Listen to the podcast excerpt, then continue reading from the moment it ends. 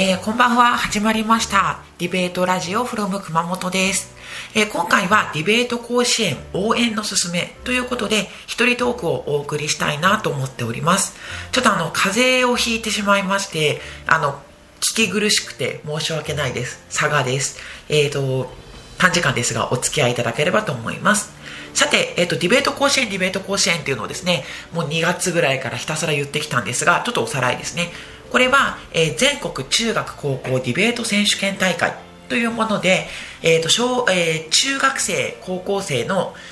まあ、日本語ディベート日本一を決めるそういう大会になります。で地区大会はですねついに6月の12日今度の週末から始まります、えーと最初が近畿北陸大会ですね。で7月7月の24日の東海大会2日目まで、まあ、全国各地でこれから熱戦が繰り広げられるとそういうわけですね。で、えーと、私たち熊本県は、まあ、九州大会なんですけれども7月の9日10日に福岡で行われます、え、熊本県勢は中学4校高校3校が出場予定です。まあ、申し込みっていうのはですね、えー、来週までの申し込みで先着順なんで、まあ、それに漏れてなければ大丈夫かなと。枠に入ってれば7校出るかなと。そういうことです。で、えーと、地区大会を勝ち上がったチームが8月の6日から8日まで東京の立教大学で開催される全国大会に出場する形になります。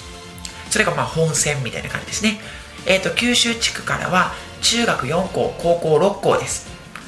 で、えっと、去年は高校3校が、えー、熊本から全国大会に行きましたので、今年も、えー、前年並み、もしくはそれ以上、つまりまあ3校、もしくは4校ぐらいは全国大会に行けるといいなと思うんですが、もうなかなか厳しいですね。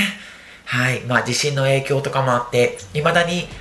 十分には図書館も使えないし、公民館もないし、まあなんか必死で東京にいる先輩たちにこれ送ってあれ送ってと 資料を言ってる感じですけれども、まあそんな中でも前年度並みが保てればいいなと思っております。で、えっ、ー、と、地区大会っていうのはですね、まあ全国大会もそうなんですけど、観戦無料なんですよね。っていうわけで、保護者の方とか、まあ、ちょっと興味のあるご兄弟とかですね、お友達とかが、まあ、ディベート甲子園出るよっていう方、あとまあご近所の方とかわかんないですけど、まあ、ぜひ見学に行ってほしいなというのが今回の、えー、趣旨でございます。はい。で、えっ、ー、と、これもですね、前にもお話ししたんですが、ディベート甲子園っていうのは大体2月とか3月初めとかに論題が発表されまして、その論題について半年間準備をして考察を深めると。いう形になってます。中学校の部が日本は地方公共団体の首長の多選を禁止すべきである是か非か。高校の部が日本は国民投票制度を導入すべきである是か非か。という形になってます。まあテーマがねやっぱり毎年難しいんですよね。で大人の方でも、まあ、知らないと結構大変ですよね。なんか試合を見たんだけど全然意味わからなかったっていうようなことをおっしゃる方もいます。でえっ、ー、とですね、全国教室ディベート連盟というのが、まあ、ディベート甲子園をやっている、えー、まあ、読売新聞さんと一緒に、えー、行っている NPO 法人なんですが、こちらの全国教室ディベート連盟のホームページの方に論題解説というのがありますので、それを読んでですね、あらかじめ勉強していただけると大体わかるかなと思います。まあでもなんかそうやって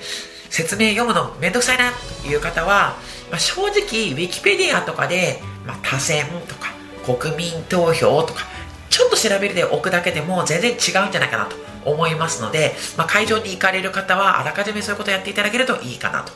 で、もっと突っ込んでいきたいっていう方は、ぜひ試合を聞く際にですね、フローシートという、まあ、試合のメモですが、流れを取るメモを取るといいんじゃないかなと思います。で、これもですね、えっ、ー、と、ディベート連盟のホームページの方で、ディベート甲子園スタートブックというのが上がってます。で、その中に、まあ、ウェブの中に上がっているそのスタートブックをですね、読んでいただくと、まあ、フローシートの取り方とか、簡単なルールとかも書いてあります。ただまあ、それを読んで勉強するのもまあ、めんどくさいですね。そんな暇はないぞという方に関しては、まあ、試合を聞いて、簡単なメモですね。まあ、えっ、ー、と、ラベルと言って、私たちはディベートをするときにですね、1、何々についてとかですね、まあ、大体その喋るときに、あの、そのそこでどんな主張をしたいかというのを数字、まあ、ナンバリングと言いますが数字で示したりとかタイトル込み出しラベルをつけて話をしたりとかいうふうにしますのでそういったラベルとかだけでも取っていただけると、まあ、大体ぼーっと聞いてるよりは頭に入るんじゃないかなと思います。でそれからまあ感染の進めということなんで、まあ、一応諸注意ですけれども、まあ、議会じゃないんで拍手とかヤジとかはまあ禁止ですね。観客席からアドバイスを送るとか、まあ、野球のサインみたいなのを送るとかそういうのも禁止です。多分退場させられちゃいます、まあ、試合中は基本的にスピーチをする人以外は喋っちゃダメです。まあ、えー、出場するメンバーとかが話し合いをしてもいい準備時間っていうのもあるんですが基本的にはやっぱ観客席の方にはぜひ、まあ、選手の側からしたら静かにしておいていただきたいなと思います。で携帯のバイブとかもですねスピーチ中になっちゃうとかなり気が散りますのでそういうのも消しておくっていうのが、まあ、試合を観戦する際のマナーということになります。で、まあ、試合が全て終わりましたこれで試合終わりますっていうタイミングで、まあ、拍手をしていただくとかそういうのは全然構いません。歓迎です。でですねまあ、あのご家族の方に向けてなんですけれども、まあえーと、ご自分のですねお子さんとかが、まあ、ディベート部に入っているともしくはまディベート甲子園に出るという場合に家でお手伝いをしたいっていう方はぜひスピーチの練習をですね聞いてあげてほしいなと思います、まあ、あのちゃんと声が出てるかとかは、まあ、録音をして、まあ、自分でセルフチェックっていうのもできるんですけれどもまあ、原稿を書いて準備するっていうのは基本的にありますので、そういったことに関しては、まあ、内容を含めて自分のパフォーマンスと内容と組み合わせてですね、分かりやすいスピーチになっているかどうかっていうのは、なかなか他人、まあ、第三者に聞いてもらわないと分からないっていうところがあるんですよ。ですので、まあ、家でどうも原稿とか書いてるなっていう時に、まあ、ちょっとご家族が希望するようであれば、ぜひスピーチ練習に付き合っていただけるといいんじゃないかなと思います。なんかさっき電話の なんかピコンとか音が鳴りましたね。はいなんかバイブとかも消しとけよという話を言いながら私が鳴らしてると申し訳ないです。はい、まあ、試合中は鳴らさないですけど。はいまあ試合とラジオどっちが大事なのか問題とかありますかもしれませんね。はい。で、えーと、ディベート甲子園っていうのは今年第21回大会ということになります。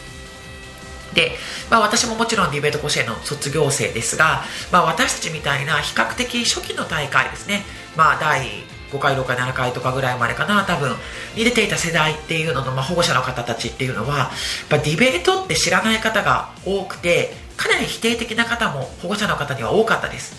まあ、例えば、まあ、口ばっかり達者になっちゃダメだとかですね、日本人なら黙って行動で示せ、みたいな感じで、まあ、あの結構露骨にいやお家で迫害されてるんですよねみたいなディベーターも結構いました。ただ今はほとんどいないですね。やっぱりあの保護者の世代っていうのも変わったなと思います。実際あの中学生の保護者の方とかですね私とほとんど変わらないような世代の方もいらっしゃいますのであの感覚が変わりました。非常にその好意的にお子さんの応援をしてくださる方が増えてきましたね。ただやっぱりそのサッカーとか野球であればまあ自分が競技としてやったことがないっていう方に関してもある程度応援の仕方っていうのは分かるんじゃないかなと思うんですけど、まあ、ディベートってやったことない方にとっては応援の仕方とかも分かんないですよね、まあ、ただあの基本的に、精神力とか集中力体力の勝負なんで、まあ、受験勉強の応援をするのと大して変わらないっていうふうに考えていただけると保護者の方はいいんじゃないかなと思います。で、まあ、お家では、まあ、少しでも睡眠時間を確保させるとか、あと、まあ、栄養のあるものを取らせるとかですね。えっ、ー、と、私なんかも本当に高校時代は、体力との戦いみたいな感じでですね、まあ、原稿とか書いてて、うわす、すっげえ眠くなってきたなと思って、トイレに行ってトイレで倒れてる、寝てるというようなこととかが、しょっちゅう、まあ、6月、7月、8月の初めとかありましたね。で、あの、よく私の母にトイレで発見されてました。倒れてるところを。まあ、あの、そういう子たちも多いと思いますので、そういうフォローをぜひしていただければなというのと、あとまあ大会が夏場なんで、本当にこれから先熱中症とかですね、なりやすいんですよ。まあ、あの、屋内の競技ですけど、それでもやっぱなりますね。ですので、まあ、水分とか塩分とかを、まあ、練習に行く時とか、それからまあ試合大会に行く時とかに持たせていただくと